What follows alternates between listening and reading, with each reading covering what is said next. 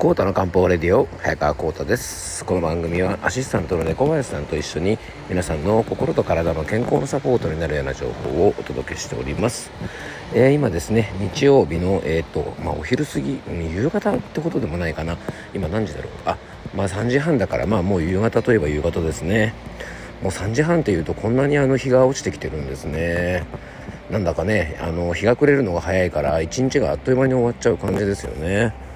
まあ、今日はですね、えっと、昨日ちょっとお話ししましたが、まあ、本当はね東京都内に行ってちょっと仕事関係の会議が一つあったのでね、まあ、それにあの参加する予定だったんですけどもまあまあちょっとね最近の体調を鑑みてあの出張は中止してですねちょっとオンラインでの参加に切り替えさせてもらったんですけどもまあその会議がですねえっと9時半からで休憩はちょっと挟んだんですけども終わったのがですね1時半ぐらいということでね長いですね。何時間やったってこと？9時半でしょ？10時半11時半12時半1時半4時間ですからね。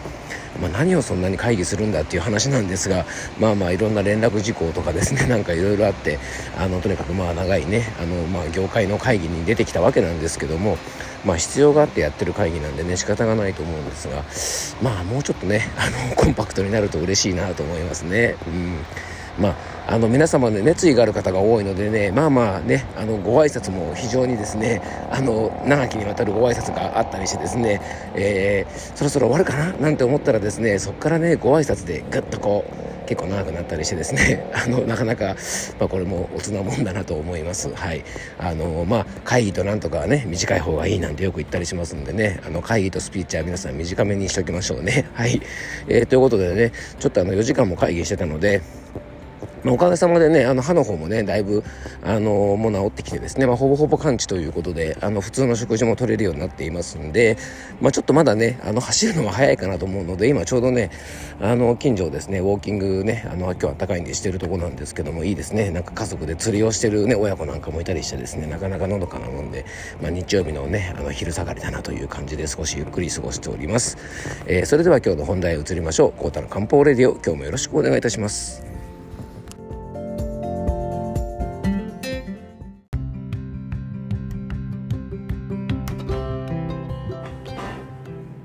はい、えー、それでは今日の本題へ移っていきましょう、えー、今回もですね前回に引き続きこの寒い冬に入るとね多くの方の指先をね、あのー、痛めてしまうひび割れとか赤切れの対策についてね、えちょっとお届けをしております。あのこれはねもともとあの僕が出演しているラジオ番組の方にねあのリスナーさんからいただいた質問に答えて、えー、させて答えさせてもらったね回があるんですけども、まあ、その内容をねちょっとあの要約して、あのー、今回とね前回2回に分けてお届けをしております。あのー、お仕事でね結構水を使うことが多い仕事をされているあの自分の母親がね毎年あのひび割れで赤切れであの悩まされているということで、まあ、何か対策になることがあればということでねあのラジオ番組の方に質問をいただいたんですけどもあの前回はですねまずはねなんであのひび割れとか赤切れが起こるのかというお話をちょっとさせてもらいました。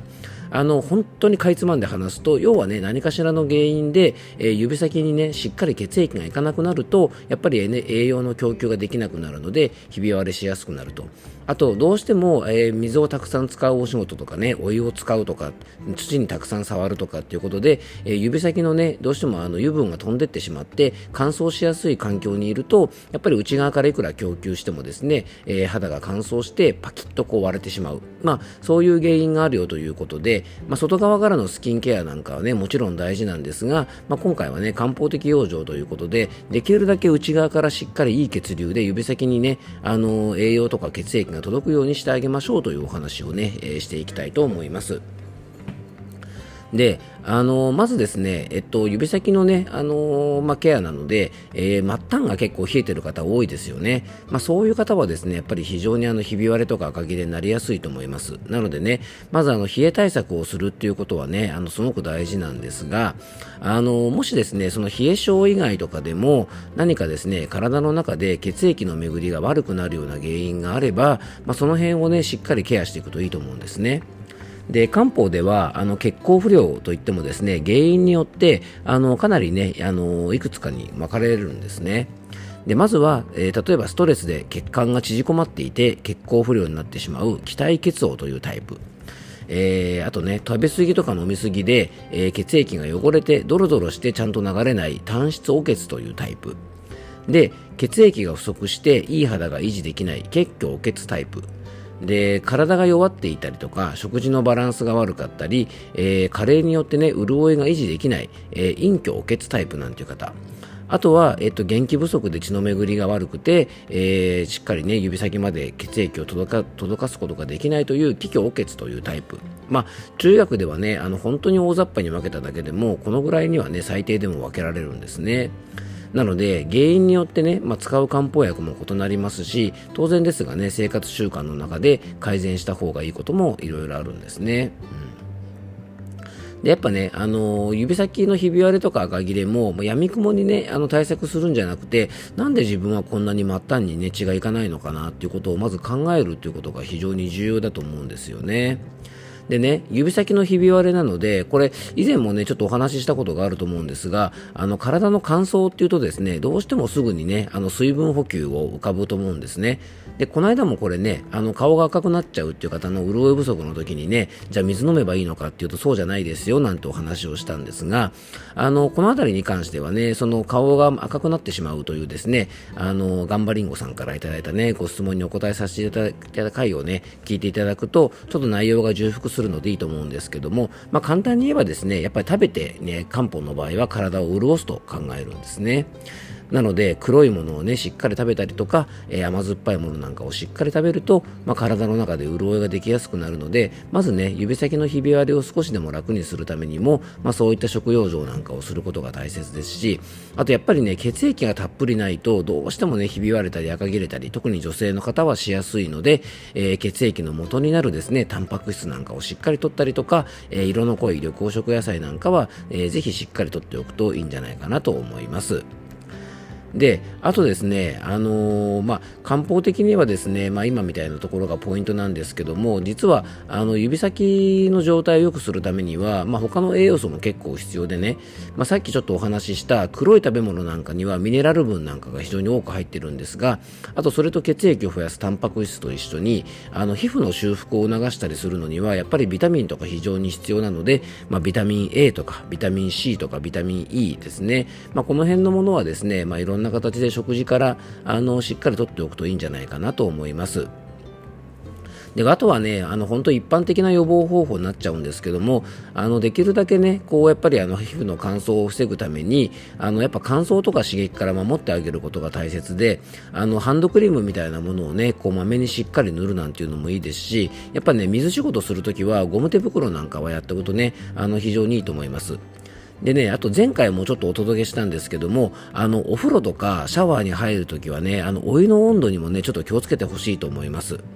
で、あんまりこのね、指先のひび割れがひどい人が長風呂をするとですね、肌の乾燥がひどくなるので、まあ、この時期ね、温まりたい気持ちもあるんですけども、あの、あんまりですね、長風呂しすぎたりとか、あとね、あの、熱いお風呂に入りすぎると、もっと肌が乾燥するので、お湯の温度をね、上げすぎないように、あの、ちょっと気をつけていただきたいなというふうに思います。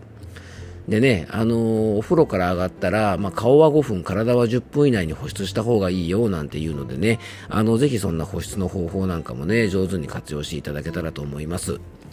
でね、あの、漢方では、ひび割れとか赤切れの場合ですね、よく試運膏というですね、あの、軟膏をよく使うんですね。紫雲光というのはですね、紫色に、紫に雲と書いて、それに南光の光と書いて、紫雲光というね、処方があるんですけども、えー、陶器とか、シコンとかね、あの、そういった生薬と、あとごま油とか、トンシといってね、あの、ラードが入ってるんですね。まあ、これが非常に保湿力が強い。で、もともとね、あの、皮膚の血行を良くして、皮膚の再生を促す、陶器という生薬はね、もともとあの、血液を増やす作用がありますから、まあ、それがたっぷり入っているね、あの、塗り薬になるので、実はね、乾燥した肌によく使われるんですね。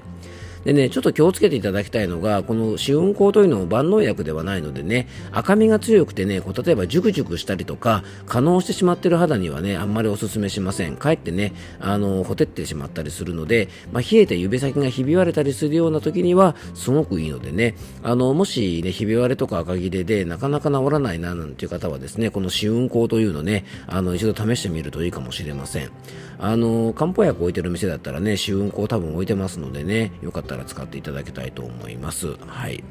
えー、っとちょっと2回に分けてですねあのひび割れ赤切れ対策についてお話ししました。あのできるだけねやっぱりこの指先割れてくるとですね結構多くの方があのとりあえずあのね最近でもあんまり使わないのかなあの水絆創膏なんて言ってですねあの要は、えっと、ボンドみたいなものでねあの割れたところをピタッとくっつけてねなんとかあのその場をしのいで、まあ、水仕事なんか頑張ってやってしまったりするんですけどもあれはですねやっぱりあの治すものでは決してないのでどうしても仕事の時にね痛みがある時はあの水絆創膏とかでとりあえず止めてもいいんですけどもあのその後にハンドクリームでケアしたりとか多分ねひび割れとか赤切れまでいくともうハンドクリームとかだとちょっと厳しいので先ほど紹介したね、まあ、試運行みたいなものとかあのきちんとね治療効果のあるようなあの軟膏とか塗り薬を使ってあのしっかり治した方がいいんじゃないかなと思います。あの試運行なんかもそうなんですけども寝る前にねちょっと厚めにあのひび割れたところにこう埋め込むようにしてあの軽くサランラップみたいなものを巻いて寝てもいいですしあの手袋なんかをね綿の手袋なんかをね軟膏をよく塗った後に、えー、つけてですね夜寝たりしてもやっぱり保湿効果が高まって治りが早くなることがありますので、えー、よかったらそんなのも試してみてください。あの症状がねひどい方はあの場合によってはですね今言ったような方法をするとあのちょっと合わない方もいるのでねあのできればきちんととあの専門家の方に相談して、ね、状態見てもらいながらあの対策を取っていくといいんじゃないかなと思いますが、えー、少しでもね今日のお話が参考になれば嬉しいなと思います、えー、2回にわたってですねひび割れ赤切れ対策についてお届けをいたしました。